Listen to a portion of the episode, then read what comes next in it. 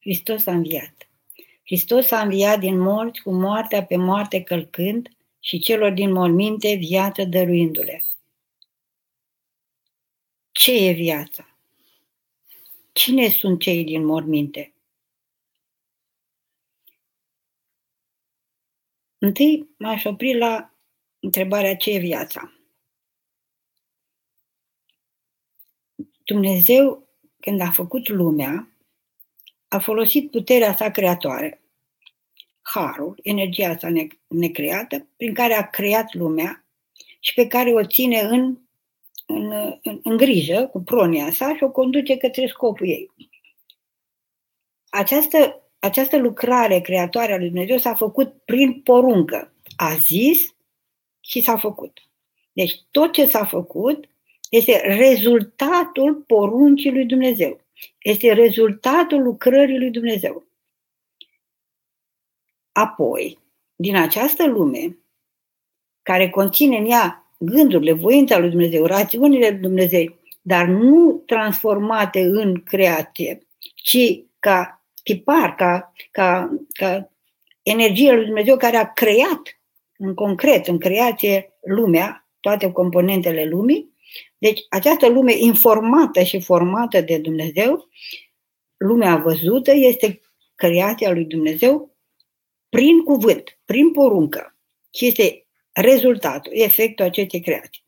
Din această creație, Dumnezeu a luat un, un gheotoc de țărână, adică o, o, o componentă din din această lume creată și este țărâna din care a făcut trupul omului, l-a făcut pe om.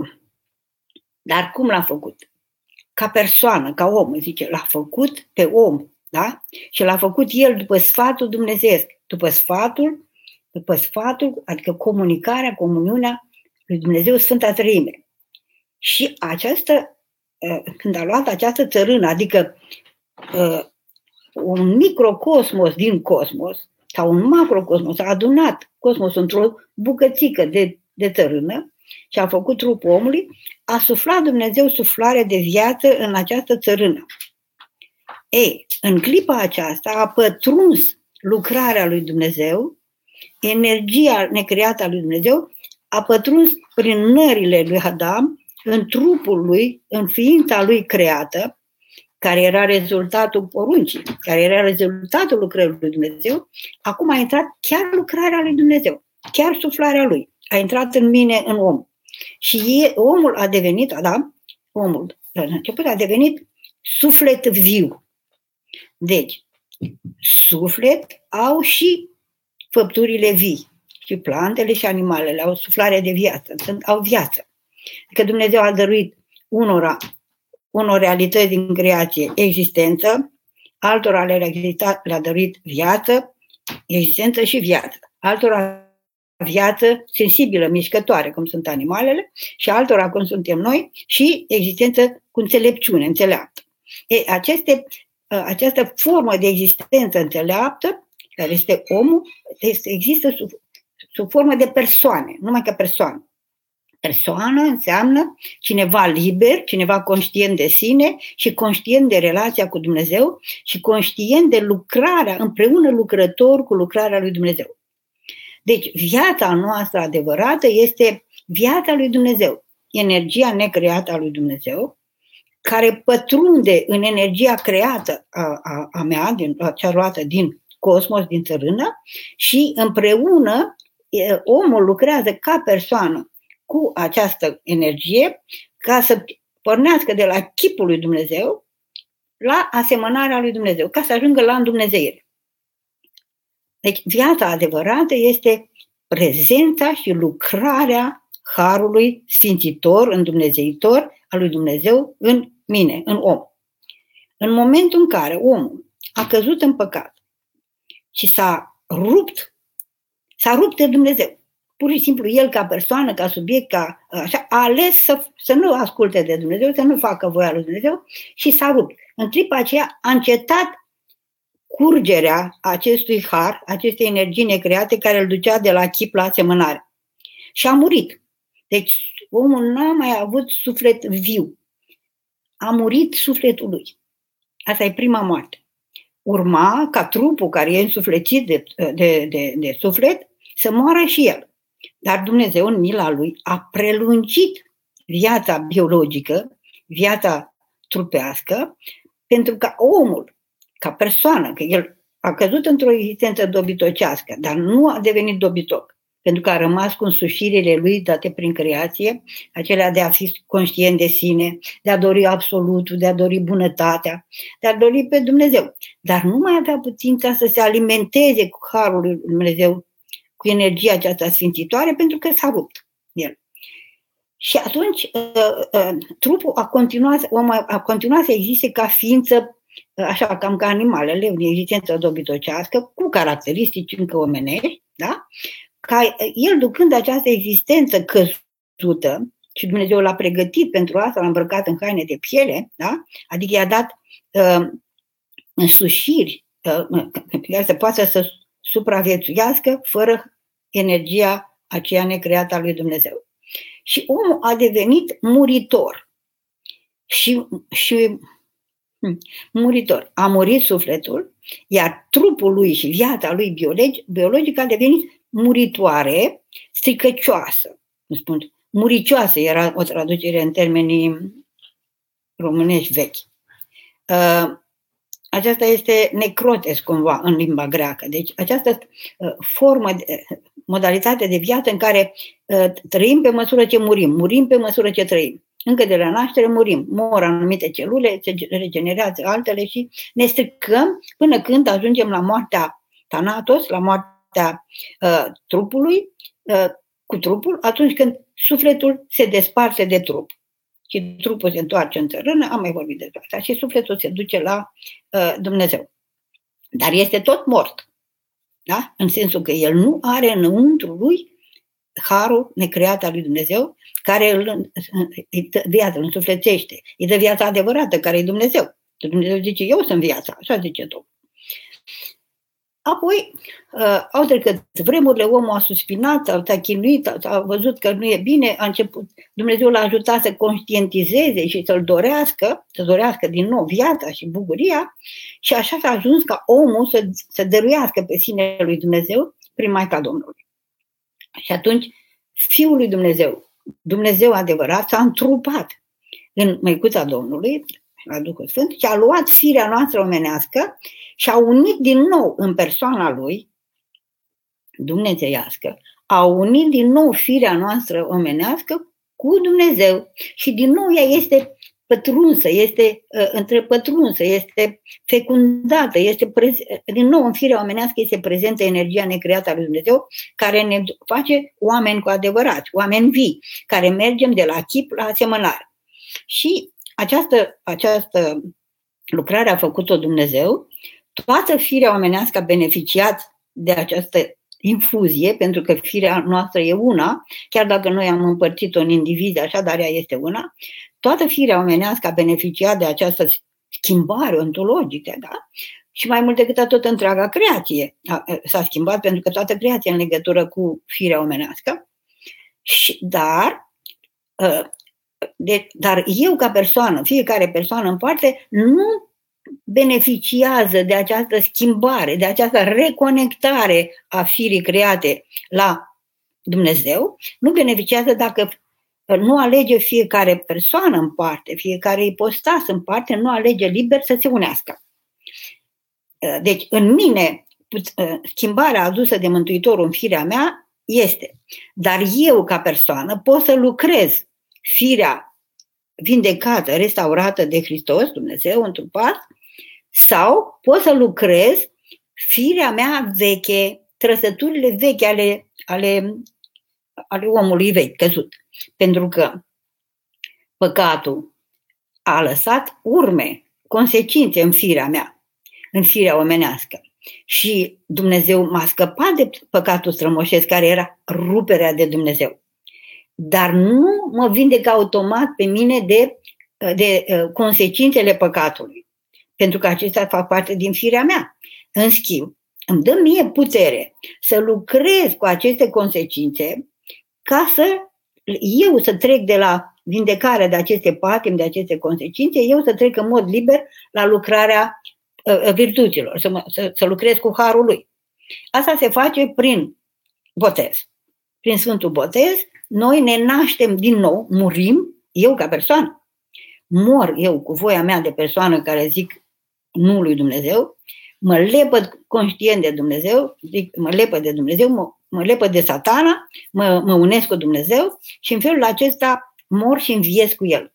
Deci acum eu am, ca persoană am înviat, sufletul meu a înviat.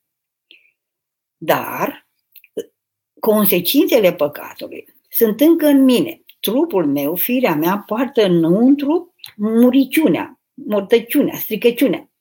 Dar acum, eu, ca ipostas, unită cu, prin botez, unit cu, cu Hristos Dumnezeu, pot să lucrez ca aceste, uh, cu puterile mele sufletești bonlave și să le vindec, să le sfințesc.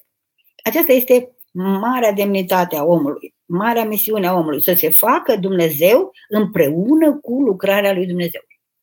Deci, ă, acest har sfințitor în Dumnezeitor este chiar lucrarea lui Dumnezeu în mine, înăuntru meu și nu este o consecință a lucrării, a, a lucrării lui din afara mea. Da?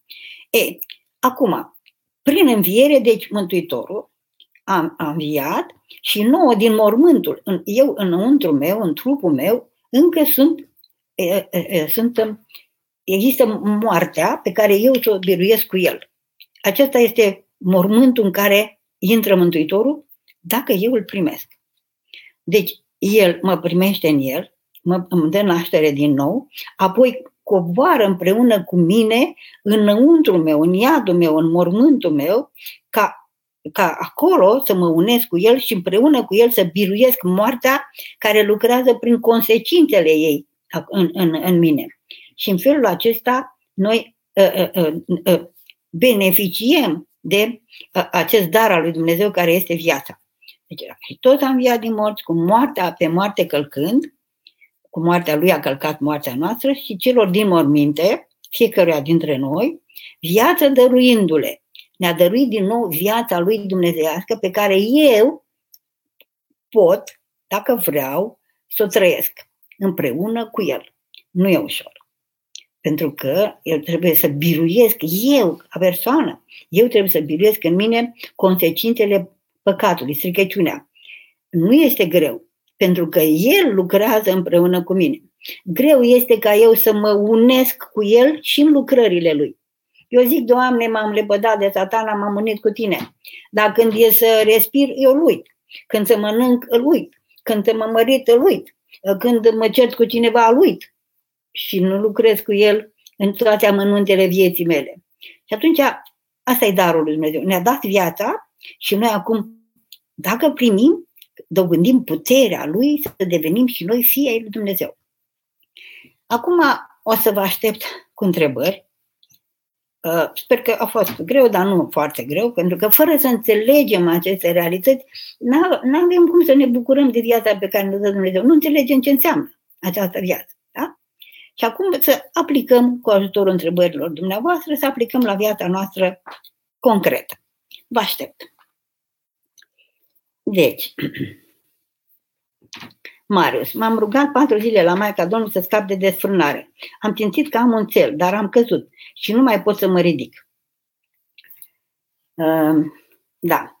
Deci te-ai rugat, ai simțit ajutorul Harului, dar ai nevoie să faci următoarea schimbare. Deci, nu așteptăm să lucreze doar Maica Domnului. Nu așteptăm să lucreze doar Harul. Fără efortul tău, fără voința ta, fără jertfa ta, fără să jertfești tu dorințele tale, poftele tale, fără să, să trăiești tu frica ta, urâtul pe care îl trăiești, care te împinge la desfrânare, până nu conștientizezi că tu, dorința ta e în altă parte decât la Dumnezeu și nu-ți pui dorința ta și carnea ta și sufletul tău prin asceză. Asta e asceza, oferirea ta ca om și a neputinței tale lui Dumnezeu.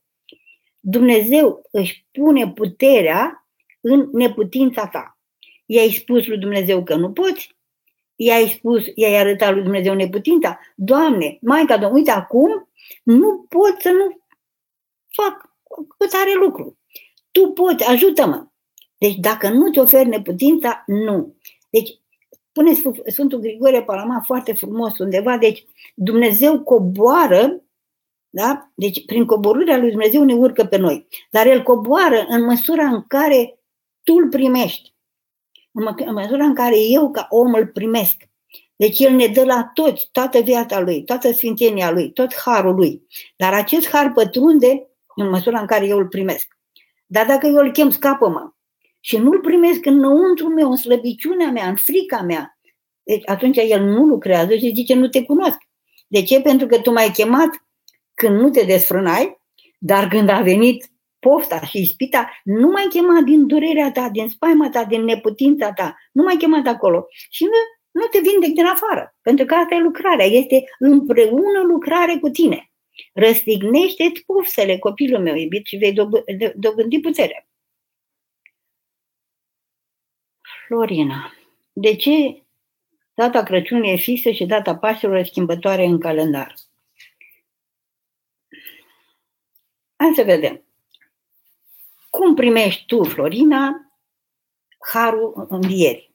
Deci Hristos a înviat din mort cu moartea pe moarte călcând și celor din morminte viață dăruindu-le. Tema noastră este asta. Cum aduci tu sufletul tău în treaba asta? Cum te ajută pe tine să lucrezi cu harul lui Dumnezeu. E bine să știi și sunt, uh, sunt, uh, există explicații și așa. Nu asta e tema. Uh, este, Paștele se, se calculează în funcție de echinocțiu de primăvară, sunt alte, dar sunt lucruri pe care le poți afla, da? Și pe care poți să le știi foarte bine și să le predai și altora și să nu ți se schimbe viața. Ce vreau eu acum este să primim darul învierii, să învățăm să primim acest har și să-l folosim în viața noastră, Florina, da? Mulțumesc, iartă-mă. Ramona și Bogdan. Care este diferența dintre Duh și suflet? Este o diferență sau este una și aceeași realitate? Și da și nu. Uh, sufletul nostru are mai multe puteri, mai multe componente, dar nu cu componente părți, ci mai multe puteri, mai multe facultăți, mai multe însușiri. Și una dintre ele este Duhul. Este cea mai înaltă cea cu, prin care pătrunde Duhul lui Dumnezeu când noi ne deschidem voie Lui, când ne deschidem deci, lucrării Lui. Da? Marinela, Hristos, măicuță, cum aș putea să aflu și eu menirea mea pe acest pământ? Păi nu ți-am spus? Mai zic o dată. Să devii sfântă. Să treci de la chip la asemănare. Ai în tine toate calitățile, în potență, toate calitățile să fii sfântă. Treci la treabă. Asta e menirea ta. Pe ce cale faci, dacă ai două picioare sau numai unul, dacă ai capul spart sau nu, dacă ai nasul coroiat sau nu, dacă te-ai măritat sau nu, astea sunt uh, uh, lucruri care nu ne împiedică să devenim sfinți. Da? Asta e menirea noastră, copila mea dragă. Cristina, aș vrea să încep să citesc Biblia. Cu ce ar trebui să încep? Cu Vechiul Testament sau Noul Testament?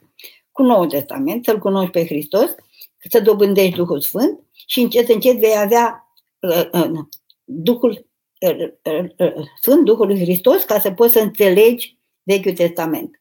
Dar aici e în funcție și de vârsta ta duhovnicească și asta numai duhovnicul te învață. Țineți minte că anumite întrebări să le puneți duhovnicului, care ne pune în legătură vie cu Duhul Sfânt, cu Dumnezeu și ne dă răspunsul potrivit nouă. Ce vă spun eu e valabil pentru toată lumea. Dar pentru tine, nu știu. Dar pentru că eu nu am, nu, nu sunt duhovnicul tău. Da? Și atunci întreabă și pe el, copila mea. Ah. Mai am o problemă cu ținerea de minte a răului, cu zavistia care m-a îmbolnăvit. Câteodată deznădăjduiesc. Nu știu cum să fac să mă bucur de viață. Mulțumesc. Doamne ajută. Nu, ești un copil bogat. Așa? Deci nu, nu, nu e sclerozată, ții minte, este o calitate. Da? Bun. Și ce ai tu în minte? Ceva rău. Și care e misiunea ta? Să transform răutatea în bunătate. Doamne, răutatea mea aparține mie, Tu ești bun, nu Tu cu bunătatea Ta în răutatea mea și vindecă-mă. Profită de orice gând rău, de orice stare rea și zi, Doamne, uite, acum vine, vino și vindecă-mă. Pentru că sfinții se fac cu materialul clientului, zice Părintele Steinhardt. Și care e materialul tău? Ține de minte răului. Mă rog, slavă Domnului, nu asta e numai un metru, poate mai e și alți metri. Ei, aceasta, acolo să-L bași pe Dumnezeu. Și asta e misiunea ta, asta e lucrarea ta de sfințire, să transforme această zavisie, această răutate în bunătate. Cine nu e rău? Cine nu face? Și cu cât descoperim mai multe rele noi, cu atâta suntem mai bucuroși. Că bine că am descoperit, să nu mă trezesc de-abia la judecata de apoi. Ce bine că am văzut, Doamne, vindecă-mă. Păi dacă nu spun și doctorii, dacă îți descoperi cancerul mai devreme, te vindești mai repede sau mai ușor, nu? Hai, curaj, iubita, pentru că ai material bun. Atâta răutate, ai să vezi ce sfântă iese din tine. Gabi, Hristos, mai cum să dragă, pentru loc de muncă ce rugăciuni să citesc? Hmm. Nu știu dacă există, poți să compui tu una, dacă vrei, așa să găsești un loc de muncă. Dar așa, să, să zici, Doamne, vreau să muncesc, vreau să fiu folositor, vreau să-mi câștig existența cinstit, vreau, dăm ceva de lucru. Și dacă te cheamă la spații verzi, du-te acolo chiar dacă ești inginer, că dacă te duci în străinătate nu te duci la spații verzi și în construcții, deși ai masterate și doctorate, te duci. Da? Deci, rugăciune. Uite, de fapt, rugăciunea adevărată, care ne ajută și să ne însurăm și să ne găsim de lucru, este Doamne Iisuse Hristoase, miluiește-mă. Și rugăciune de dimineață, rugăciune de seară, rugăciune înainte de masă, de după masă, rugăciunea de tot timpul, da? Rugăciunile pe care le dau Părintele Duhovnic. Ce se întâmplă? Când eu mă rog, Harul lui Dumnezeu pătrunde în inima mea îmi, îmi, îmi altoiește, îmi pătrunde întreaga ființă, întreagile, toate lucrările vieții mele și toate gândurile mele, toate cuvintele mele, toate atitudinile mele sunt rezultatul acestei împreună lucrări a Duhului Sfânt, a Harului cu mine și în felul acesta viața mea se schimbă. Se schimbă și relația cu ceilalți, dar dacă eu lucrez numai din afară, nu se schimbă, că eu nu mă schimb. Da? Eu vreau, mă hotărăsc să nu mai fac un lucru și când uh, mi-e lumea mai dragă, îl fac din nou. De ce? Pentru că e o hotărâre luată în cap, în deprinderile mele raționale, și, uh, dar obișnuința dinăuntru mă împinge din nou pe unde știu. Ori eu când mă rog, rugăciunile care sunt date în Sfânta Biserică și rugăciunea aceea minunată, Doamne Iisuse Hristoase, miluiește-mă, atunci pătrunde harul în inima mea și lucrează dinăuntru. Și, ac- și acum îți vine să înjuri sau să gândești rău, o să-ți vină să binecuvintezi, să, să, te, să, să zâmbești, să slujești, să faci. Și deci se va schimba și viața în exteriorul tău și îți veți găsi și de lucru, copile.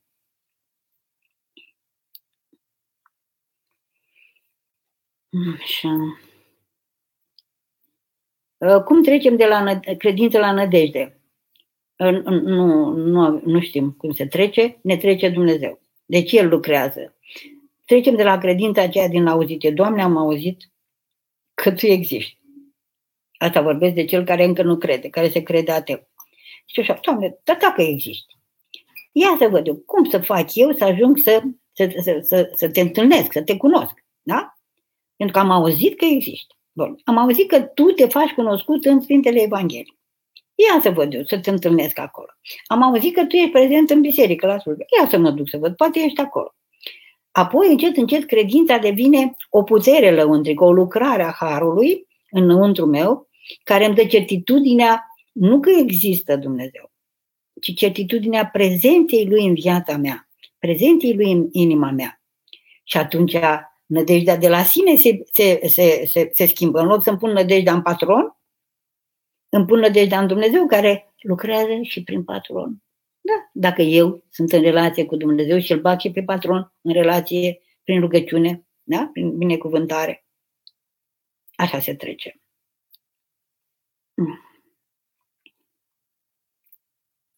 Maria, cum să mă rog pentru copiii mei? În genunchi, cu lacrimi, când dorm și mai ales când sunt obraznici. Cum îți dă Dumnezeu? Doamne miluiește, Doamne binecuvintează, Doamne dă putere, Doamne așa. Și ă, așa. Să-i binecuvintezi și să ții minte că ei nu sunt ai tăi. Ți-a încredințat spre creștere și sunt ai lui. Și scopul uh, lui Dumnezeu cu copilul tău este ca acel copil, acești copii să devină ei înșiși. Să devină așa cum i-a gândit Dumnezeu, nu cum îi gândești tu. Și să ai răbdare cu ei și să iubești și să nu, uh, să nu le ceri să fie desăvârșiți. Și să nu te miri când seamănă cu tine când erai mică sau chiar acum. Da? Și să zici, Doamne, ia uite, de-abia acum văd eu ce defecte aveam și nu m-am rugat să mă vindeci. Vindecă-mă, Doamne, și pocăindu-te tu se schimbă și copiii. Să te rogi cu drag, mă și toată ziua. Sunt foarte bolnavă, cum să mă rog? Cu rugăciunea pentru bolnavi, uite acum au apărut niște rugăciuni, o carte de rugăciuni cu ale, părin, ale Sfântului Nichifor de Prosu, care e foarte implicat în, în bolnavi. Sunt o mulțime de, de, de sfinți tămăduitori la care putem să apelăm și să ne rugăm cu credință, dar să devenim împreună lucrători cu harul vindecător. Dumnezeu îmi dă harul să mă vindec. Dar eu nu lucrez cu acest har. Eu mănânc ce nu trebuie, eu gândesc ce nu trebuie, eu nu iert, eu țin de minte răul, eu uh, poluez lumea din jur și atunci toate astea sunt tot răuri. Și dacă ne curățăm măcar de otrăvurile care țin de noi, prin această curățare devine lucrător harul. Altfel degeaba ne rugăm dacă noi nu lucrăm cu acest har și ziceți, facem, ne pocăim, da, să facem și faptele pocăinței. Doamne, iartă-mă, Doamne, că am mâncat lucruri rele care au dăunat sănătății mele. Asta e pocăința. Și fapta pocăinței, nu mai mănânci. Ții un regim, ții, ții, ții, respecti postul, faci ce te învață uh, medicul și te învață biserica, da? Și în felul acesta, uh, uh, în rugăciunea devine împreună lucrare. Ca al minte, ce suntem noi? Obiecte. Da? Cum să fac să am continuitate în rugăciune? Iau mereu de la capăt. Ă, rugăciunea este vorbire cu Dumnezeu.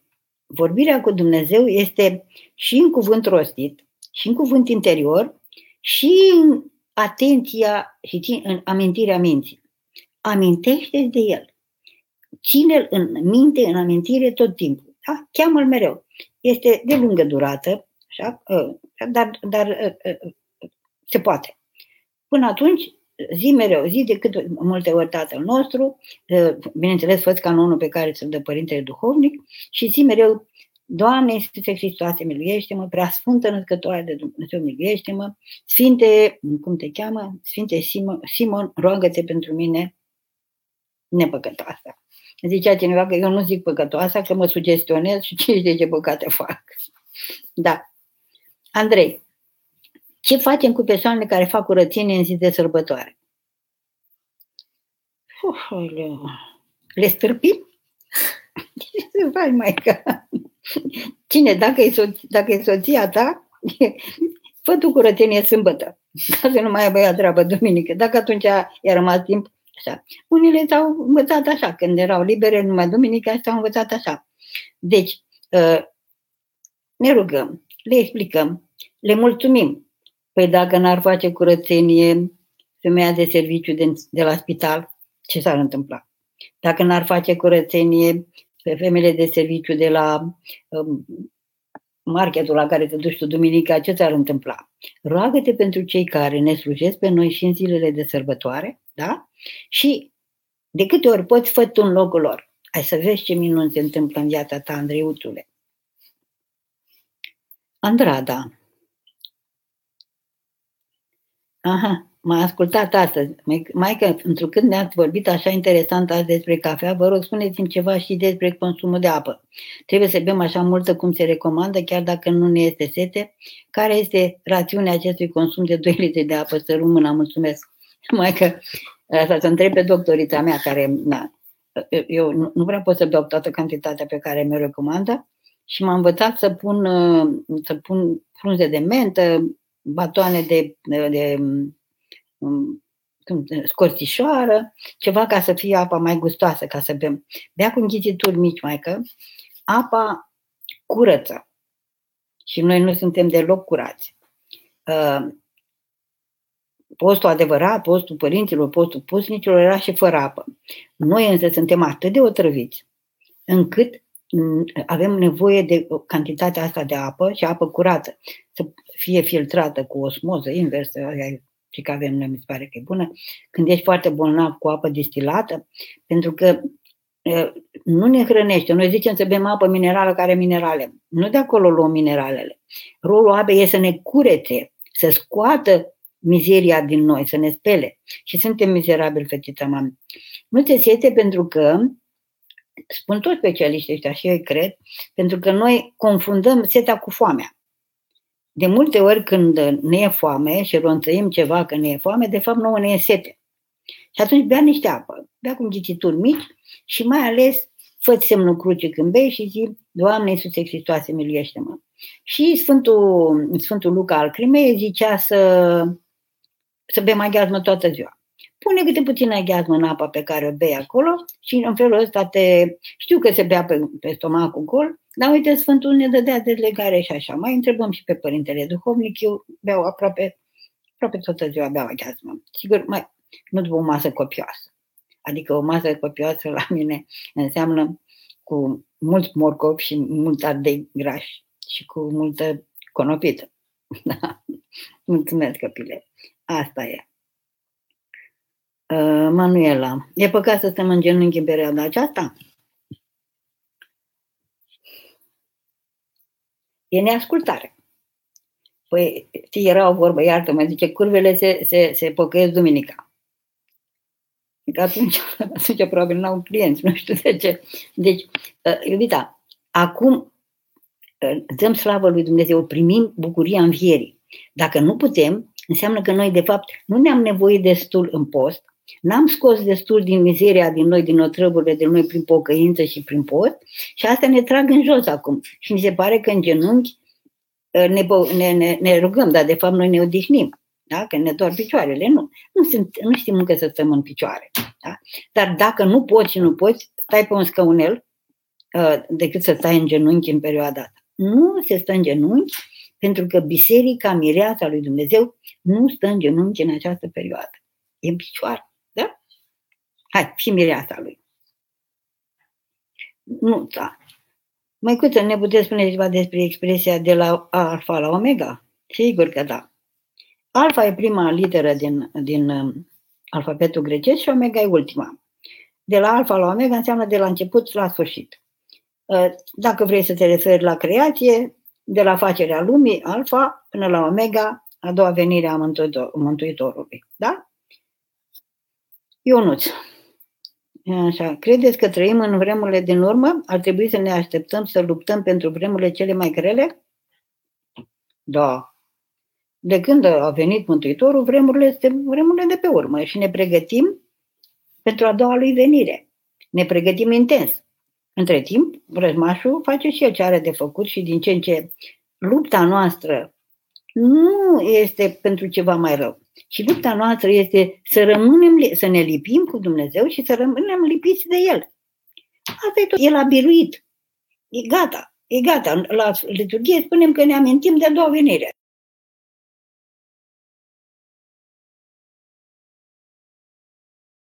gata, de acest omega al lui Dumnezeu. Da?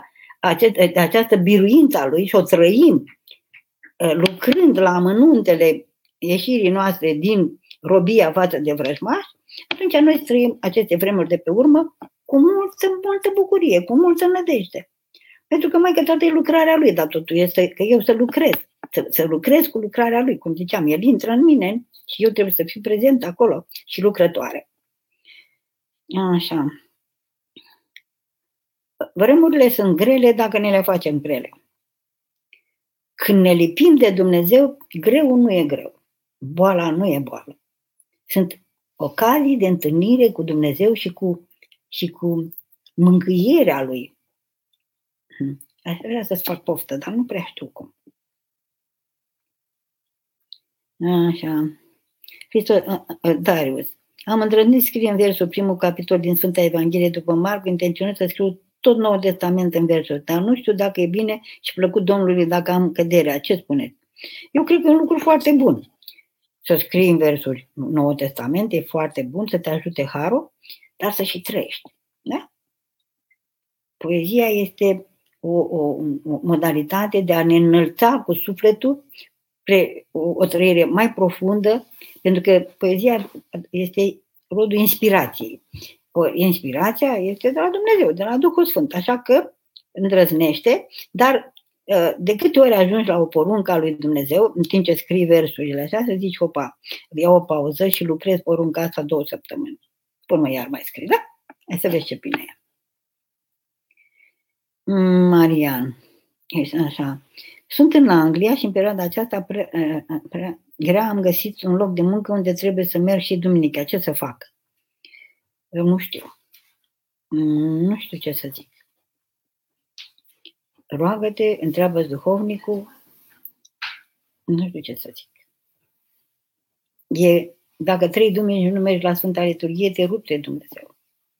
Dar dacă poate sture, poate sunt că dacă un medic merge la, la spital, merge duminica, nu merge în fiecare duminică. Sunt, sunt slujbe în care oamenii muncesc duminica.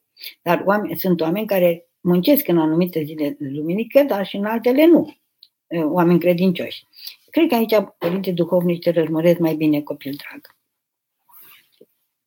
Ce ne spuneți despre vaccinuri?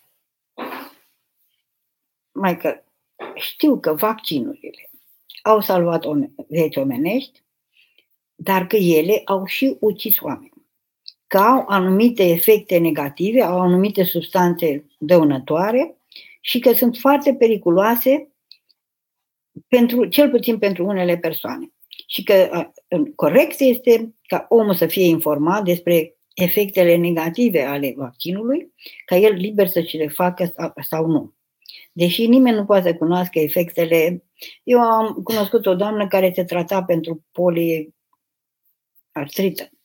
cu un medicament pe care la consecințele la efecte negative scria efecte letale. Păi mai bine trăiești mai mulți ani cu durerile de poliartrită decât să mori nepocăit. Da? Deci, așa. Eu, aici avem specialiști foarte buni și de, bun, de înaltă calitate, cum e doctorul Chirilă, care ne învață științi- și științific în ce constă nocivitatea vaccinului. Ce vom face când ne vom obliga? Nu știu, ne lăsăm omorâți. Nu? Da, slavă lui Dumnezeu. Dacă așa pe acolo vrea El să murim, nu ne ducem. Dacă timp avem libertatea să ne cerem această drept și să ne apărăm și să prețuim viața ca darul lui Dumnezeu, să o facem. Nu, Crina. Așa, Hristos a înviat Roza. Am o fată de 30 de ani, a avut doar un prieten care urmărea altceva. Ea nu dorește decât un bărbat cu care se cunune în biserică și după aceea să-și înceapă viața de familie. Ce rugăciuni se facem pentru căsătoria potrivită?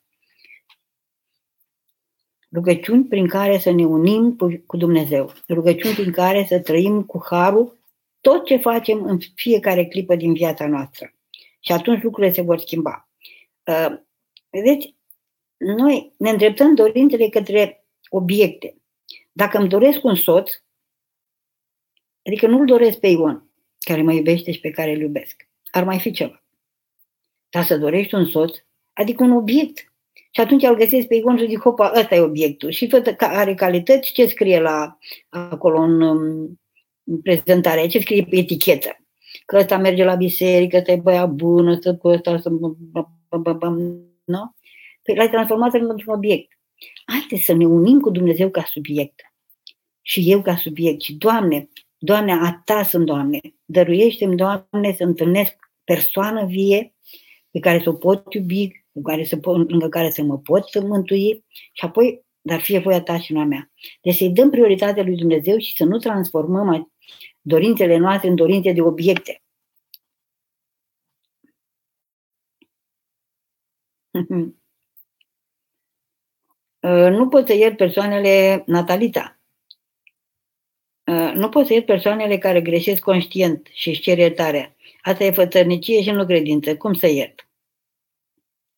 mai Natalita, să vezi ce ai să pățești, mai. Pentru că ai să greșești și tu conștient. Dar dacă ești atent, întreabă pe cei din jurul oare eu nu am greșit niciodată conștient? Uh, greșeala se face cu știință și cu neștiință. Și Dumnezeu ne iartă și pentru cele cu știință și pentru cele cu neștiință. Învață de la Dumnezeu să ierți și tu așa. E făsarnic. Puneți următoarea întrebare. Cum este un om fățarnic? Ce face? Și apoi întreabă-te, oare n-am făcut niciodată? N-am fost niciodată fățarnică? Natalita, dacă n-ai fost, eu te fac icoană. Toți suntem și fățarnici. Da? Și atunci, văzând cât de greu e să nu fii fățarnic uneori, văzând cât de greu este să nu îți dai voie să greșești, să fii conștient când greșești, și câtă nevoie avem de Dumnezeu în aceste momente și îl chemăm pe Dumnezeu pentru noi, atunci îl iubim pe aproape ca pe noi înșine și înțelegem ce e greu să nu fii fățarnic. Da? Și uh, uh, apoi roagă-te pentru persoana respectivă, binecuvintează și dacă vezi că tot continuă cu fătănăcia, păstrează distanța. Dar dacă e aproape pentru că e mama soacră, nu mai ai ce să faci, trebuie să iubești așa cum este. Și să vezi cât de fățarnică ești tu. Și pocăindu-te tu pentru ale tale, se vor schimba și cei din jur. Dacă greșesc, te rog să mă ierți. Uh, Marian, este păcat să plătim lunar asigurare de viață? Și știu și eu. Vezi că se plătește și trimestrial. Mai că nu e păcat, îți pui bani deoparte sau îi pui bani deoparte pentru ceilalți. Dumnezeu are grijă de noi.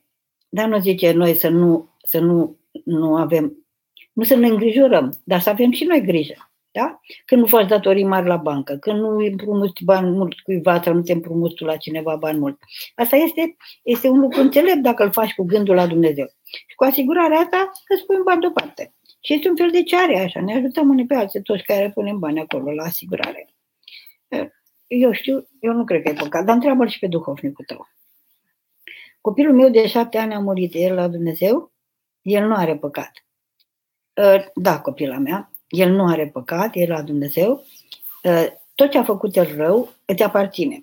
Deci pocăiește-te tu și atunci copilul tău va fi un mijlocitor pentru tine, un rugător pentru tine. Dumnezeu să-l odihnească și pe tine să te mângâie, că mare durere ai avut, Mario. Uh, Marius, cum devenim mai inteligenți? Hmm. Sunt niște pași. Eu zic că sunt metodele astea, acum 12 pași. Eu cred că numai 2-3 am să găsesc. Așa. Primul pas. Ce prost sunt. Deci, acceptarea propriei prostii. Mirarea pentru ea. Deci, și care credeam că deșteaptă, uite ce proastă sunt. Avem momente de revelație când ne dăm seama ce proști suntem. Ăsta e începutul deschidere către inteligență. Că prostul adevărat, l-a încuiat așa, se, se crede deștept orice ar fi, orice, orice spune, el e deștept. Da? Asta este, că v-am zis eu de mai multe, prostul zice, asta e viața. Sau ăsta sunt. M-a făcut, mama asta m-a făcut, asta că îți place, bine, dacă nu, mama altul nu mai face. Asta e prostul. Dar deșteptul este cel care zice că e prost.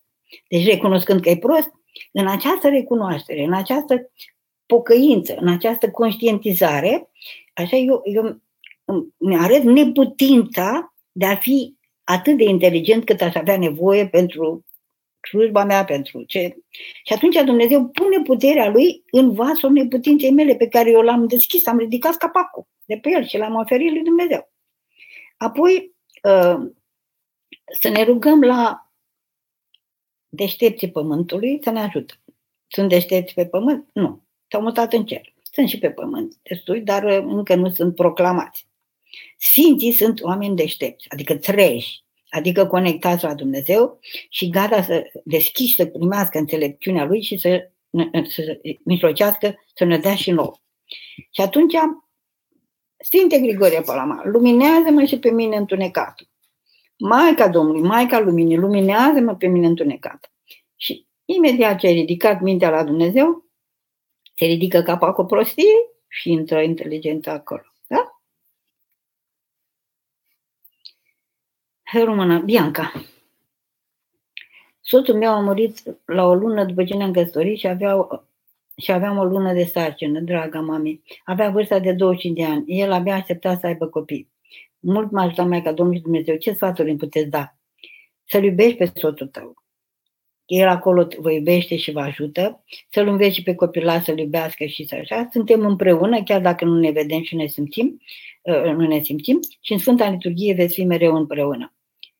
Și mai departe, Harul lui Dumnezeu te va învăța pas cu pas ce să faci. Rămâi conectată la Har. Rămâi conectată la bucuria și la cea pe care ne-o dă Dumnezeu. Rămâi conectată la Măicuța Domnului, da? Dorina, de multe ori seara ascult rugăciuni stând în pat. Este păcat?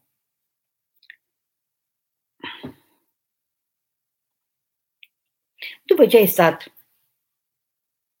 la locul de rugăciune în picioare sau în genunchi dacă el poate, sau pe scăunel, o vreme, după aceea poți să stai și în pat. Eu am întrebat și odată când eram ca tine dacă e păcat să mă rog în pat. Și părintele mi-a zis că e păcat să nu mă rog când stau în pat. Da? Dar ne rugăm și în pat. Ascultăm și în pat.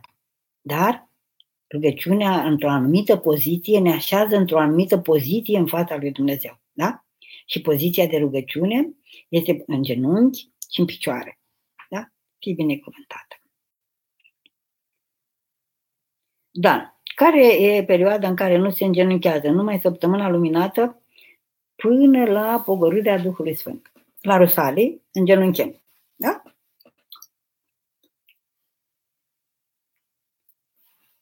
Nu mai am. Nu mai aveți întrebări?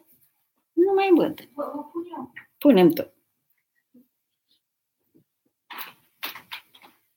Cum să fac ca să am mintea mai des la Domnul? Căci luându-mă cu treburi, mai uit să mă gândesc la El. Mm. Uh, exi- da. Cine e șeful? Mintea sau eu? Când mintea face ce vrea, ea e șeful. Și eu sunt sluga. Când eu, când eu îi spun minții ce să facă, atunci eu sunt șef. Dumnezeu pe mine m-a făcut șef.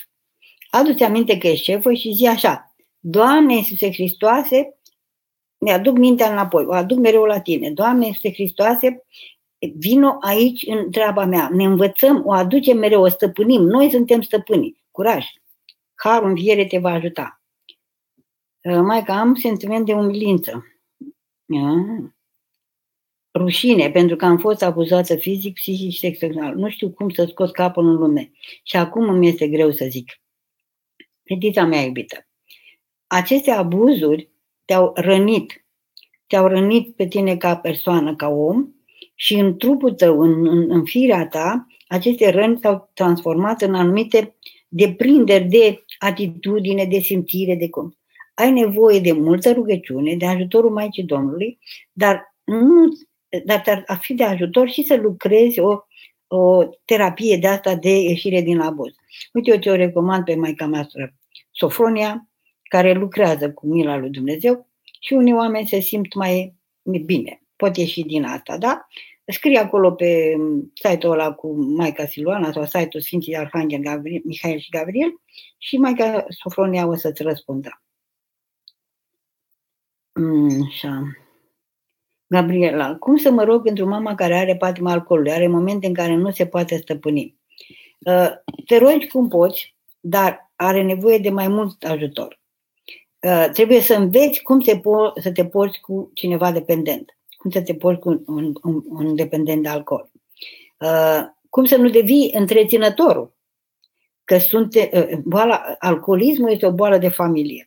E și boala ta și boala tatălui și uh, mulți dintre noi din familie îi întreținem, îi provocăm pe alcoolici să rămână în alcoolismul lor, îi ajutăm, îi întreținem. Și vei învăța cum să te porți cu tine și cu el mai mult de la specialiști în acest sens. Îți recomand să iei legătura cu cei de la, um, de la Sfântul Dimitrie, Sfântul, Sfântul Dimitrie Basarabov, Asociația Cristiană Sfântul Dimitrie Basarabov din Cluj au, au site, au telefon, au, caută și ia legătura și întreabă pe ei ce m-ai întrebat pe mine da? și, și te vor ajuta. Uh, și părintele Nicula, Nicula știe multe cum să, uh, cum să învețe cum să vă purtați cu uh, cei dependenți. Nu, da. Ce facem dacă nu am împlinit făgăduința în fața Domnului până acum? Împlinim de acum încolo. Ne pocăim și împlinim de acum încolo. Și fim mai atenți cu făgăduintele. Da? pentru că ne, ne recunoaștem neputința mai bine și așa zicem, Doamne, îmi doresc să fac asta, nu-ți făgăduiesc că nu mai înjur niciodată sau că nu mai blestem. Da?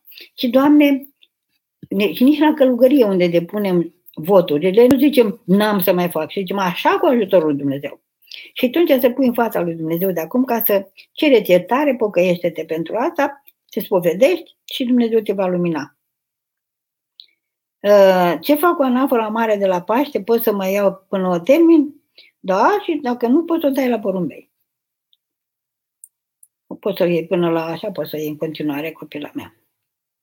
Uh, așa. Iliana. Nu. Andrei, cum să găsesc o fată credincioasă pe placul sufletului meu? Unindu-te cu Dumnezeu. Unindu-te cu Dumnezeu. Lucrează poruncile. Lucrează rugăciunea. Mută-ți mintea la Dumnezeu și toată viața ta se va schimba. Și privirea către fete, și dorințele tale, și atitudinile tale, totul se va schimba și în felul ăsta vei găsi. Pentru că, într-un fel, cauți cu ochii tăi de băiat care se uită la televizor, la... și cu altfel te uiți la, în jur și la fete, inclusiv la fete, cu ochiul curățat de Harul lui Dumnezeu dinăuntru. Așa e să găsești. Al minte să știi că nu le vezi decât pe cele care nu sunt cum ți le dorești un cap, da? Curaj. Laura, câte feluri de iubire există și care e diferența? Există iubire pătimașă și iubire duhovnicească. Iubirea pătimașă este dictată de poftele noastre, în care cel iubit este obiect. Da? Și aici putem să iubim rata cu măsline, putem să iubim alcoolul, putem să-l iubim pe Vasile ca obiect care răspunde plăcerilor mele, dorințelor mele. Cel mai mare pericol e că mai, de, mai mult fetele devin obiectul iubirii băieților. Băieții obișnuiesc să ne privească ca obiecte. Noi îi ajutăm. Da? Deci aceasta e iubirea pătimașă. Iar iubirea duhovnicească este iubirea intrând în taina persoanei. Eu sunt o persoană specială. Sunt, numai Tu, Doamne, mă pot face să fiu persoană specială și să iubesc ca o persoană și să, să mă întâlnesc cu toți cei din jurul meu ca, în calitatea lor de persoane, să-i văd în calitatea lor de persoane. Deci, iubirea de Dumnezeu ne curăță iubirea. Doamne, dăm să te iubesc. Doamne, nu te iubesc destul. Iartă-mă, Doamne, dăm să te iubesc. Și iubindu-L pe Dumnezeu, El ne învață dinăuntru cum să iubim cu adevărat. Că de multe ori iubirea nici nu are ce ne închipuim noi, că dacă am iubit, nu, nu, nu, nu l-am certat pe ăsta. Da? De unde? Iubirea poate să însemne mustrare. Dar nu cum te duce pe tine capul, ci cum îți dictează inima altoită pe voia lui Dumnezeu, unită cu Dumnezeu prin rugăciune și prin lucrarea poruncilor. Așa, Marcela. Observatorul din fizică cuantică este conștiința, dar se poate conștiință fără Hristos? Nu se poate. Nu există conștiință fără Hristos. Dar conștiința lucrează. Și ea poate să lucreze cu Hristos sau fără Hristos. Da? Poate să fie martor sau poate să fie asuprită, umbrită. Aici este păcatul. Sunt într-un scaun cu rotile, ascult slujbele la radio și TV. Când nu pot, stau și întins în pat. Este păcat? Nu, copila mea. Deci, suferința ta, handicapul tău, este o formă de rugăciune. Este o formă de revoință. Slavă Domnului că te rogi, da? Și să te rogi cum poți, pentru că rugăciunea ta este de milioane de ori mai puternică decât a multor oameni din jur. Dar să nu te mândrești cu asta, da? Ana, mai cută, de ce nu reuși eu să mă concentrez la rugăciune și îmi fuge gândul? Pentru că ai făcut joking cu gândurile până acum. Așa se numește alergare, așa pentru că nu te-ai disciplinat mintea, încă n-ai lucrat cu așa. Deci, acum am mai zis și mai înainte, aducem așa, ne, ă, mereu ne duce mintea la Dumnezeu, chemăm pe Dumnezeu, Doamne, este Hristoase, miluiește-mă, te fură gândurile. Cineva îmi spunea odată foarte frumos, mă trezesc gândindu-mă și zic, opa, eu mă dau jos din trenul ăsta. Deci, cu nevoință, copile. Este o nevoință care este la îndemâna oricui, dar durează. Uh, Așa, Ana. Xenia, ce rugăciuni să facem pentru dezlegarea de grai? Dezlegarea de grai? Nu știu. Ferească Dumnezeu să te dezlegi de grai. Nu vrei să mai grești? Cred că n-am înțeles. A, a fost... Uh, uh, a scris ăsta greșit, că mai face, îmi face și mie figuri. Și așa scrie că nu știe mai. Întreabă pe părintele duhovnic, că el crede că știe. Anda, ce putem face când nu putem să ținem post? Ehm, să cercetezi dacă nu poți sau nu vrei. Că se spune că 99% din nu pot, eu nu vreau. Așa, apoi duhovnicul a zis să întreb pe medic, să ceri sfatul medicului. Ehm, să spun un secret. Nimeni nu se îmbolnăvește de la post. Toată lumea se îmbolnăvește de la mâncare. Da? Și mai departe, Dumnezeu cu milă. Dar dacă este o boală în care nu poți să ții post și cu adevărat, și așa, Părintele Duhovnic, uite, dă binecuvântare să, să ții postul pe care îl poți. Și celelalte forme de post. Violeta, sunt bolnavă de trei ani, nu pot merge în picioare de trei ani și vă rog spuneți-mi ce să fac să mă ridic.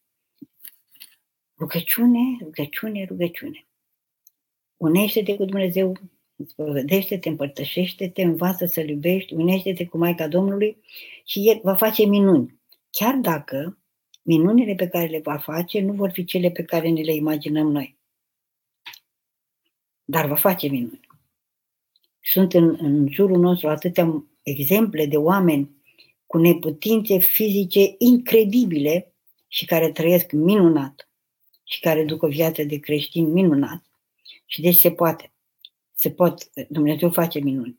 Dar, repet, nu știm cum lucrează El cu fiecare. Lucrează așa cu ce ne este nou mai de folos, copila mea. Dumnezeu să te întărească. Așa. Nu știu cum să fac aici. Ioana, Hristoasa mea, cum să scăpăm de frică și să ne întărim credința atunci când suntem bolnavi? Ehm, rugăciune. Rugăciune și să învățăm să, să, să coborâm. Deci eu să mă rog și să-i fac loc lui Dumnezeu să intre înăuntru meu, să transforme de acolo. Frica vine din inima mea. Dacă eu nu-L aduc pe Dumnezeu în inima mea, dacă nu-L chem acolo, dacă nu fac poruncile mici pe care El mi le dă, să nu bârfesc, să nu judec pe cineva, să nu... El nu intră în inima mea ne, ne, ne, necurățită. Și atunci nu lucrează harul dinăuntru și nu biruiesc fricile. Să-L chem pe Dumnezeu în frica mea, dar să lucrez mereu la aducerea Lui în acest adânc al meu. Dacă aș putea să vă arăt cum să faci, aș face. Dar nu se poate. Fă și tu cât poți din ce spun și ai să vezi minuni. Măicuță, de când mă rog mai intens gânduri urâte, murdare, spurcate, mi vin în minte împotriva lui Dumnezeu ca un fulger, nu sunt ale mele, ale necuratului, sunt ce să fac? Mă rog să cer iertare, continuu să mă rușinez de enorm în sinea mea. Nu te mai rușina deloc. Și zi, Doamne, vezi că nu sunt ale mele, scapă-mă. Că Dumnezeu nu îngăduie degeaba să circule ele pe acolo. Cine știe pe unde au mai umblat ochișorii tăi și, da? și nu te-ai pocăit la timp? Sau vrăjmaș, dar vrăjmașul a, te avea cu ceva la mână și acum te scapă și nu suportă chestia asta. Așa că nu-l băga în seamă și zici, Doamne, nu eu zic asta. Dar dacă în adâncul meu încă există spurcăciune pe care eu nu văd, curățește-mă, Doamne, că Tu vezi adâncul meu și curățește-mă. Și folosește aceste, așa ca să te smerești. Că dacă n-ar avea atacurile astea, probabil că tu te-ai mândri cu anumite însușiri duhovnice pe care le-ai dobândit fiind hărnicută. Stefania, ă, ce să fac să scap de blesteme și vrăji? Nu pot rămâne însărcinată. Te poți face, nu-mi dă Dumnezeu copii. Ă, ca să scap de blesteme și vrăji, binecuvintează. Adu-ți aminte cât a vorbit gura fără să binecuvinteze. și pocăiește pe toate astea. Binecuvintează pe cei ce ți-au făcut rău, pe cei ce te-au blestemat, pe toți. Da. Zi mereu, Doamne, binecuvintează pe cutare, pe cutare, pe cutare, binecuvintează pe cei ce mă urăsc, pe cei ce mi-au făcut rău, mie, neamului meu. Iartă-mă pe mine și pe toți cei din neamul meu care am făcut altă rău și am, și am, bine, și am blestemat și așa s-au umblat la vrăjitori. Așa? Și atunci aici ne scăpăm. Nu poți să faci, să rămâi însărcinată? Nu rămâi însărcinată. Acceptă voia lui Dumnezeu. Renunță la această dorință de a avea un obiect care se numește copilul tău. Încrede-te în Dumnezeu, oferă-te lui Dumnezeu. De obicei însă, schimbarea ne aduce și acest dar. Deci Dumnezeu ne dă darul, dar trupul nostru nu poate primi, nu poate duce. Așa. Curățirea prin post. Reducerea acidității printr-o dietă mai sănătoasă. Nu mai mâncăm atâtea prostii din astea și atâtea hormone, atâtea ce mâncăm noi acolo, făcând o curățenie în organismul nostru, ă, schimbarea acidității ne aduce așa. Iertarea. Sunt foarte mulți oameni care, iertându-i pe cei care au rănit, au reușit să aibă copii. Pentru că iertarea ne otrăvește e, sufletul și pruncul nu poate să vină într-un trup otrăvit. Noi nu ne dăm seama, toate cuvintele deșarte, toate gândurile rele, toată clevetirea produce o travă în trupul tău și copilul nu vrea o travă. Nu vrea. Nu vrea. Nu poate. El nu poate să, să vină la tine, nu tu nu poți să-l faci. Și să înveți că nu tu faci copilul. Da? Doamne miluiește, Tu te ajute Dumnezeu iubita. Ehm, mă simt foarte rău de un an. Simt, eh, simt că cel rău vrea să intre în corpul meu. Mă puteți ajuta? Vă rog, ce trebuie să fac? Povedanie, rugăciune, mergi la Părintele Duhovnic, păstrează un singur duhovnic, nu umbla de colo-colo, așa, așa, și bagă-l pe Dumnezeu înăuntru. Renunță la păcat, renunță la clevetire, renunță la gândurile, spovedește-te des, împărtășește-te bagă-l pe Dumnezeu, prinde-l pe Dumnezeu înăuntru și fă voia lui de acolo dinăuntru și ăla nu mai încapă, se ciupească din afară, dar nu în primi. Da? Mai că îmi spuneți o rugăciune care să mă aducă liniște în casă? Da. Pune, Doamne, straje gurii mele. Pune, Doamne, straje gurii mele. Pune, Doamne, straje gurii mele. În orice condiții, pune, Doamne, straje gurii mele. Să-mi scrii cum a fost, să-mi spui. Diana. Cătălin, ce, pot fa- ce poate face o doamnă care este necăjită din cauza patimii de băutură a fiului ei? Să se pocăiască pentru, pentru felul în care l-a crescut, pentru păcatele ei, uh, pentru păcatele neamului ei, să se pocăiască, să se spovedească și, repet ce am spus și doamne celelalte, să ceară sfat la uh, sunt Dumitrie Basarabov, la specialiști în dependență. E o boală și avem nevoie de sfaturi de la specialiști. Nu e doar așa, doar o patimă, nu e boală, doar o boală a sufletului, este și o boală a trupului. Uh, Casiana, cât de mult ne afectează regretele? Cum am putea să avem cât mai puține? Pocăindu-ne. Regretele sunt un surogat de pocăință. Și când ne pocăim, când ne ocărâm pe noi, ne acuzăm pe noi, ne asumăm răspunderea, Doamne, iartă-mă, am făcut lucrul ăsta, în loc să regreți, dă lui Dumnezeu, pocăiește-te, strigă să te ierte și ai să simți iertarea, dacă nu mai faci, și ai să scapi de regrete. Da? Deci sunt rogate copila mea. Sunt ca cărnația de soia. De post. Așa. Măicuță, de ce nu pot să mă rog sau mă rog foarte puțin? Iuliana. Păi, pentru că nu știi cu cine vorbești. Rugăciunea este vorbire cu Dumnezeu. Pune așa, Doamne, vreau și eu să vorbesc cu tine, vreau să simt prezentă, vreau să, vreau să simt că mă iubești. Învață-mă să vorbesc cu tine. Rugăciunea e vorbirea ta către Dumnezeu. Poate că ar fi cazul să-l auzi și pe el când vorbește cu tine. Citește Sfintele Evangheliei. Ascultă slujba când te duci la Sfânta Liturghie, ascultă cuvintele slujbei ca pe cuvinte adresate de Dumnezeu ție. Și ascultându-l pe el, o să, o să ție, ție știe drag să-i răspunzi, să vorbești cu el, da? Așa. Ce să fac să scap de farmece? Să iubești pe cei care îți fac farmece. Iubirea de vrăjmaș ne scapă de toate. Rugăciune pentru ei. Doamne, miluiește Doamne, binecuvintează-i, Doamne, Doamne, iartă că nu știu ce fac. Și în felul acesta vei scăpa. Dar în același timp, farmecele astea, copile, sunt ca grindina. Dacă tai în casă, grindina nu sparge cap. Dacă ieși afară, te prinde afară, sparge cap. Dacă ai o umbrelă puternică, nu te uiți la cap. Dacă nu, dacă e găurită umbrela, ei, farmecele sunt ca grindina și nu pătrund în noi, nu ne pocănesc în cap și în inimă, decât dacă avem găuri în umbrelă, în acoperiș. Găurile astea sunt păcatele făcute de noi, dar acele păcate care sunt lucrări necurate. Blestem, umblat cu zodiile, cu zodiacul, cu nu știu unde. Deci lucrurile acestea necurate, când umblăm, astea sunt găurele în acoperiș prin care intră orice, orice gânganie de asta care ne face rău. Repară acoperișul prin rugăciune, pocăință, prin binecuvântare. Curaj. Gica.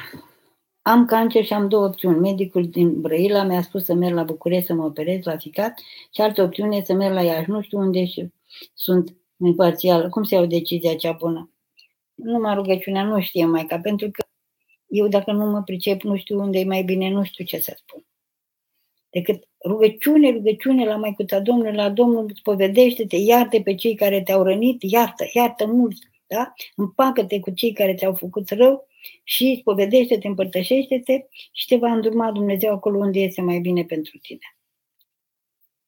Și mai este și Clujul foarte bun, am auzit. Mai sunt și terapii naturiste, care se îmbină cu cele... Laura Elena. Mai că acum îmi dau seama dacă prietenul pe care îl am este trimis de Dumnezeu. El este, el este cum vreau eu, corespunde tuturor criteriilor și cred că este voia Domnului. Dar să-mi spuneți și dumneavoastră. Mai Laura, nu mi-ai spus câte kilograme are. Nu mi-ai spus câți centimetri are. Adică n-am toate datele ca să spun dacă corespunde sau nu. Mă, ăsta nu e obiect, mă. Și Dumnezeu nu-ți trimite bărbat, nu-ți trimite obiecte. Tu l-ai căutat, tu l-ai găsit, voi v-ați întâlnit, faceți în așa fel încât întâlnirea voastră să fie rodnică în Hristos, rodnică în biserică. Da? Dumnezeu îți dă putere să-L iubești ca pe El, să-L ajuți ca El să devină sfânt. Nu să corespundă criteriilor tale. Că mai că e să vezi că după nuntă criteriile astea dispar ca ciupercile dispar. Da? Pentru că ele sunt, dar de desubt mai sunt și alte aspecte. Și atunci, dacă îl iubim în Hristos, vom avea puterea să ne hrănim cu calitățile respective, slavă Domnului credincios, și în același timp să îndurăm, să trăim cu neputințele celuilalt, ca să-L ajutăm să-L slujim, să devină sfânt, să se mântuiască și El pe noi. Cum să iubim pe Iisus Hristos dacă nu l-am văzut niciodată? Ai dreptate. Nu? Ai fost vreodată la liturghie? Te-ai împărtășit? Deci, vederea aceea lăuntrică se, se apare în clipa în care ne curățim de păcate, de patim. Curățirea de păcate și de patim se face prin pocăință, prin spovedanie, prin iertarea păcatelor, prin Sfânta Împărtășanie, prin rugăciune, prin post, prin tot ce ne învață, ca să ne curățim de patim și atunci vedem. Dacă ai cataractă, nu vezi iubita, nu vezi nimic, da? Și nu e vinovat Hristos, ci ca tu, că te-ai făcut cataractă. Să nu crezi că cataracta ne-o dă Dumnezeu. Noi ne facem cu ce mâncăm. Alexandru, mai câte, am gânduri de călugărie, dar și de preoție. Sunt la teologia anul 2. Cum și când voi ști ce vreau? Ce v-am spus până acum, aceeași metodă primești harul acesta al învierii, viața cea nouă, mereu îl împrospăteze, lucrezi împreună cu el prin rugăciune și împlinirea poruncilor și dinăuntru va lucra Dumnezeu la împlinirea acestor, acestei vocații. Ce îmi spui tu este o vocație minunată și Dumnezeu te va conduce dinăuntru copilul meu, da? Fi binecuvântat. Și dacă ajungi ca lucră să-mi trimiți o poză, dacă ajungi preot să vii să spun mâna. Nu așa. Cristina, cum să alungăm gândurile negative? Prin rugăciune. Doamne, scapă-mă, Doamne, miluiește-mă, Doamne, Iisuse Hristoase, miluiește-mă, Doamne, mă lepă de gândul ăsta. Tu ești șefă. Tu ești șeful. Da? Nu gândul. E, dacă, dacă el e șeful, înseamnă că ți-ai dat libertatea cuiva mai negru la culoare.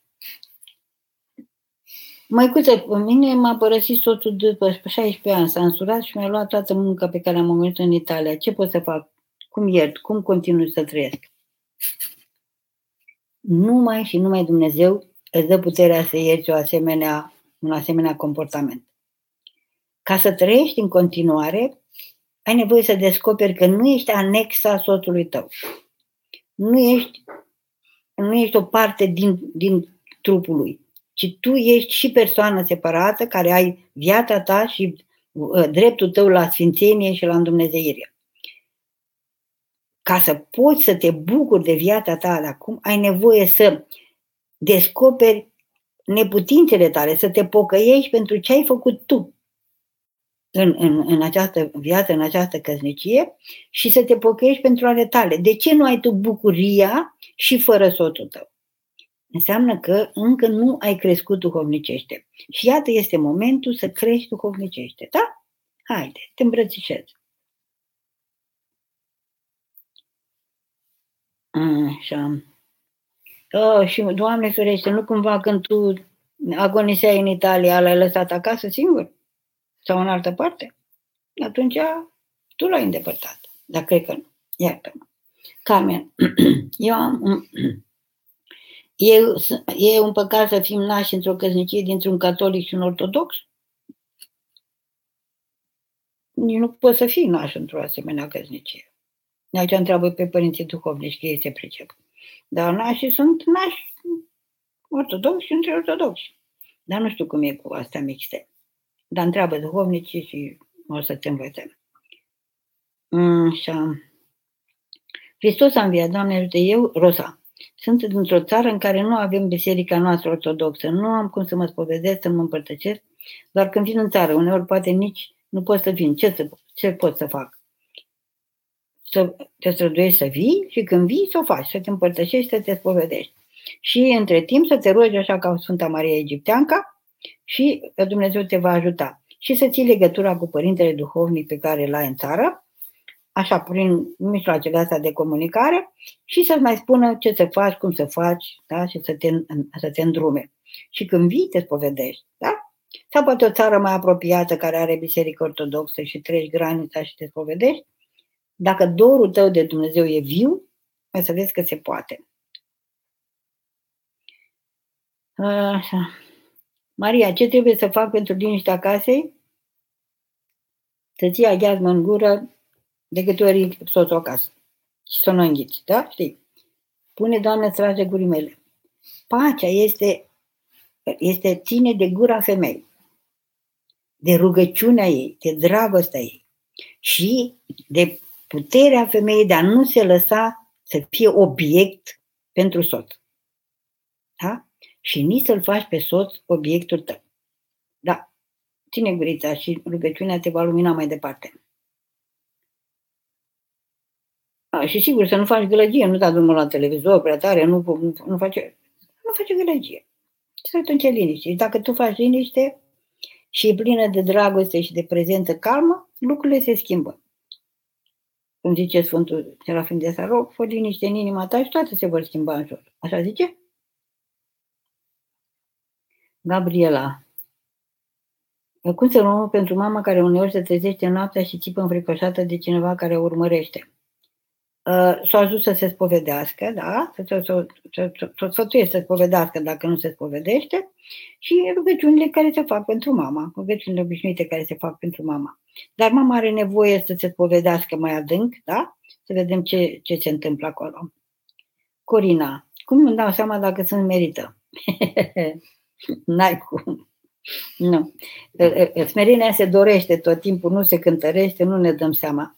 Dar poți să, poți să lucrezi la asta, la smerenie, asumându-ți ce greșești, responsabilitatea pentru ce greșești, considerându-i pe alții mai buni decât tine, să zicem că găsești pe cineva prost de miroase pământul sub el. Și gândește-te așa, ce are ăsta mai bun decât mine? Caută ceva bun și zici, oh, eu n-am această calitate, eu sunt mai, mai, mai, mai proastă decât el. Și în felul acesta ne smerim. Dar sunt și forme ușoare de smerenie. Să-i mulțumim lui Dumnezeu. Să fim conștiente că niciodată nu facem nimic bun fără, fără ajutorul Lui. Dar nu ne dăm seama. Da? Pentru că nu ne lasă Dumnezeu să vedem asta. Că dacă am vedea, ne-am mândri. Simon. Doamne ajută, se poate căsători un catolic ortodoxă? Din cât, dacă căutăm în statistici, se poate. Dacă e bine sau rău, asta de. Suntem diferiți și e greu de dus diferența, așa, dar sunt și situații în care se poate. Da? Dar nu, eu nu recomand, pentru că nu e ușor. Dar sunt oameni care trec prin aceste greutăți și cu mila lui Dumnezeu se pot mântui și, și ei. Așa. Uh, păcate pe care nu le-am mai repetat și le-am spovedit revin în capul meu. Ce să facem? Se curăță mintea, încet, încet, deci noi să credem că Dumnezeu ne-a iertat, vrăjmașul ne aduce mereu aminte, iar noi de câte ori ne aducem aminte, zicem Psalmul 50. Zice, păcatul meu înaintea mea este pururea. Doamne, îți mulțumesc că nu l-am mai făcut, că m-ai iertat, că m-ai vindecat. Faptul că nu l-ai mai făcut este dovada clară că ai primit iertarea, dar ca să nu uiți că l-ai făcut și să te smerești, să te pocăiești în continuare, el mai, mai vine. Și dacă te zgândără cu vreo dorință, cu vreo poftă, înseamnă că firea mea nu s-a vindecat încă, da, se vindecă încet, încet, ai răbdare, da? Că lucrează harul.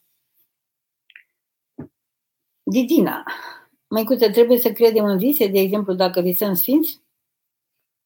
Mai bine nu. Dar sunt și vise importante. Așa te sfătuiești și cu duhovnic, mai citește și pe Părintele Cleopa.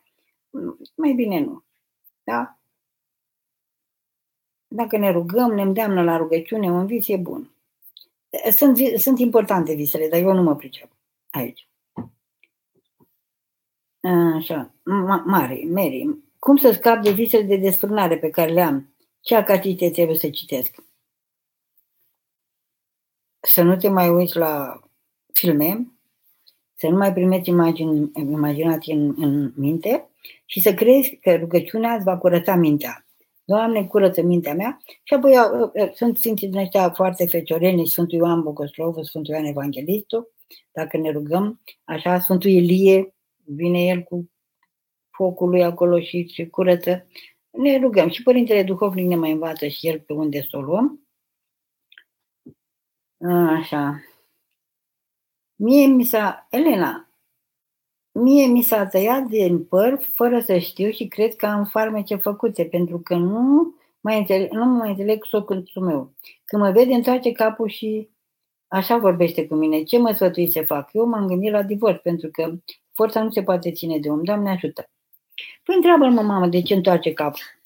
Eu cunosc o poveste în care cineva se gândea că nu știu ce are cineva cu ea pentru că întoarce capul. Și când am sfătuit-o să întrebe, a întrebat și a zis, zice, miroase gura. și nu pot să suport mirosul și întorc, întorc capul. Da? Deci, vezi și tu, mamă, ce, ce, ce faci tu? Că nu farmecele îl fac pe ăla să întoarcă capul. Faci tu ceva care îl, fa, îl determină să întoarcă capul. Întreabă-l frumos așa și dacă nu poate să spună, întreabă-l pe Dumnezeu și dacă nici el nu poate să spună, atunci fă rugăciune, fă rugăciune și că treacă acest moment. Sunt momente și de criză. Da? În, uh, pentru că mai că dacă ar fi ceva mai grav, ar fugi cu totul. Dacă întoarce numai capul, înseamnă că e ceva care ține de răsuflarea ta. Da. Xenia. Așa. A, a, am avut în vedere de dezlegare de grai la copii, că nu vorbește. Ce facem în asta caz?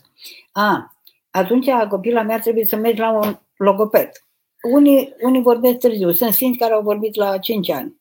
Sunt oameni mari care au vorbit la 5 ani. Blaga a vorbit la 5 ani și au vorbit toți când a început să vorbească. Deci, dar să consulți un logoped. Da? Și atunci o să... Așa. Odochea. Oh, ce frumos nume ai Odochea. Am o fică, stă în Italia. E, el e italian, au doi băieți și nu sunt cununați. Ce să fac? Tu? te duci în viață la ei numai dacă te cheamă, să nu te duci pe capul lor. N-ai ce să faci. Să te rogi pentru ei, să binecuvintezi, să se mântuiască, ea să-și țină credința și uh, Sfântul Apostol Pavel zice că bărbatul se poate mântui prin femeie dacă femeia e credincioasă. Să nu-l lase, zice, dacă el e necredincios și nici el să nu-l lase. Dacă acum dacă sunt. Și să se spovedească, să se împărtășească, dacă e de dezlegare duhovnicul, să trăiască în credință și tu n-ai decât să te rogi pentru ei și să nu te bagi. Că vezi că nu, degeaba te-ai băgat, că tot a făcut tot ce a făcut. Da? Doamne ajută, rugăciune, rugăciune, o dochea mea dragă. Uh, Maria, mai cuță, cum să fac să scap de frica asta că Dumnezeu nu mă, să nu mă împărățească și să nu se supere pe mine? Spun asta pentru că odată am simțit că Dumnezeu m-a părăsit și m-a pedepsit. Hmm. Dumnezeu, dacă te-a părăsit și te-a pedepsit, înseamnă că ai făcut un păcat. Și conștiința ta a văzut păcatul, a simțit păcatul și în loc să pocăiască, a, a crezut că face Dumnezeu ce faci tu când te superi pe cineva, îl părăsești.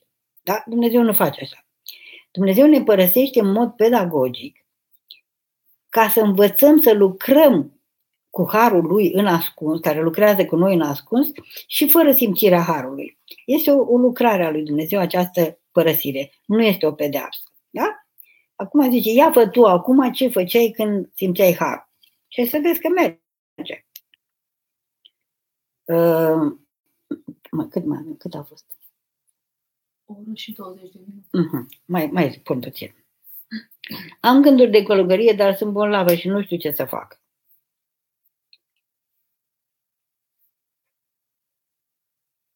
Să te faci întâi sănătoasă. Uh, călugăria, deci nu e, nu e, mănăstirea este un spital, dar duhovnicesc, nu trupesc. Și deci dacă avem boli trupești sau boli psihice, nu, să nu ne ducem la mănăstire. Pentru că acolo ne ducem numai pentru boli duhovnicești. Mândrie, neascultare și așa mai departe, dar dacă avem un dor de a ne uni cu Dumnezeu. E, când ai dorul ăsta de a te uni mai mult cu Dumnezeu, de a face mai mult voia Lui, El te va conduce. Dacă nu, atunci e bine să-i mulțumești lui Dumnezeu pentru ce boală ai și să folosești această stare a ta ca, ca pe un canon, ca pe o asceză, ca pe o nevoință și să duci o viață cât mai curată, cât mai aproape de călugărie, să stai voia, să asculți de cine are grijă de tine. Așa, Anca.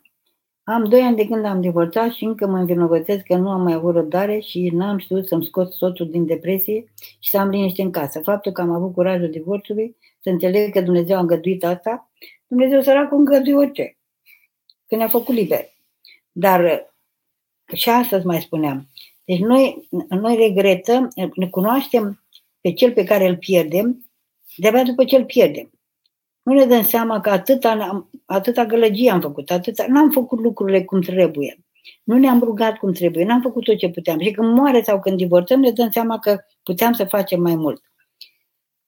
Ă, acum pocăiește-te pentru ce a fost și Dumnezeu să te lumineze ce poți să faci mai departe. Rugăciunea, pocăința te va învăța cum să trăiești mai departe. Nu există o, o, o rețetă. Știi că oamenii vor o rețetă sau vor, unii chiar vor un talisman. Nu aveți mai gust ceva să-mi pun la gât și să mă măriți sau să nu mai bea tata. Nu avem. Înțelegi? Pentru că nu există, uh, nu există obiecte care să ne mute pe noi din starea în care suntem. Și Dumnezeu ne mută dacă noi ne unim cu El și lucrăm cu El în toate ale noastre. Uh, sunt divorțat de soția mea, trăiește cu alt bărbat, dar eu îmi doresc că ea să întoarcă înapoi la mine. Cum ai putea să fac să întoarcă înapoi la mine? Pocăință pentru ce ai făcut tu de a plecat ea? Eu nu cred că cineva pleacă de bine. Iar dacă a plecat de bine, înseamnă că lasă acolo, că nu-i, bun, nu-i sănătoasă. Dar dacă ai făcut lucruri rele, pocăiește-te pentru ele și roagă-te la Dumnezeu și pocăința te va schimba măcar pe tine, dacă nu și situația în care sunteți. Gheorghe. Mai cuță, sunt un român din Italia, din Luca, unde ați avut plăcerea să ne vizitați, bucuria. Vreau să vă întreb dacă este păcat să-l denunț pe patronul meu care mă ține la muncă la negru și nu vrea să-mi plătească taxele de către stat și să-mi dea toate drepturile mele. E păcat. E păcat. Orice denunț este păcat. Pleacă de la el. Nu dă la altul. Spune, nu, să mai munci. Dar nu dă Dar aici, știi, du-te și întreabă pe părintele. Am avut bucuria să-l cunosc pe părintele vostru din Luca și știu precis că știe și poate să te ajute. Da? Te îmbrățișez cu bucurie și poate mai venim. Daniela, mama mea a murit, Doamne, iată, Doamne, odihnește, Doamne omul pe care l-am iubit a plecat de lângă mine. Practic nu mai am pe nimeni în afară de Dumnezeu și totuși este cumplit. Ce să fac? Să descoperi că viața e mai mult decât ce ai trăit lângă mama, e mai mult decât ce ai trăit lângă, lângă, totul, lângă bărbatul pe care l-ai iubit. Doamne, dăm să descoper acest mai mult. Viața e un dar. Viața e un dar în toate condițiile. Nu mă lăsa blocată în acest trecut, în aceste cu trecute și în aceste, în aceste regrete și dacă ne gândim bine. Când era, când trăia mama, câte nu i-am zis și câte nu am făcut și câte nu am vrut să scap de ea și ce nu supărat am fost. Când omul drag era lângă mine, dar ce nu i-am făcut. Da? Deci, nu m-am bucurat de viață nici atunci. Acum, prin pierdere, cred, îmi imaginez că acum aș fi altfel și că totuși atunci era mai bine. Ei, acum folosește acest moment și vorbește cu Dumnezeu și roagă-L pe Dumnezeu, cheamă-L pe Dumnezeu înăuntru ca să-ți arate că viața este un dar care merită trăită în orice condiții pentru că are un scop. Pregătirea pentru viața veșnică. Da? Tu trăiești în, în trecut. Tu nu te pregătești. Ai să te duci ca un, ca un somnambul la, la, la, la moarte și la viața de dincolo. Și zice, ce ai făcut pe pământ? Cum te cheamă? Uh, uh, uh, Marina, ce ai făcut? În plus că a plecat omul iubit. Ce că a murit mama. Dragă. Și te-ai sfințit prin asta? Nu. Hai, treci la treabă. Te iubesc. Laura Maica, acum scap de gândurile nepotrivite care vin în minte. Citesc din psaltire, fac paraclisul Maicii Domnului, după cum mi-a spus preotul Ducomic, dar tot îmi vin. Deși nu vreau să mă gândesc la asta. Păi tocmai fiindcă citești și te rogi, vin. Ca să crești în puterea de a le respinge. Da? Când vin mai multe gânduri, înseamnă că Dumnezeu îți dă har mai mult ca să le respingi. Hai, curaj. Arungă-le, muște, muște, muște, muște. Uh, vă iubesc. Hristos a înviat, am obosit. Uh, am obosit fizic, așa, nu mai pot să respir când vorbesc, dar uh, mă odihnește Dumnezeu, acușica, acușica, da? Și pe voi. Vă îmbrățișez noapte binecuvântată, Hristos a înviat. Vă iubesc!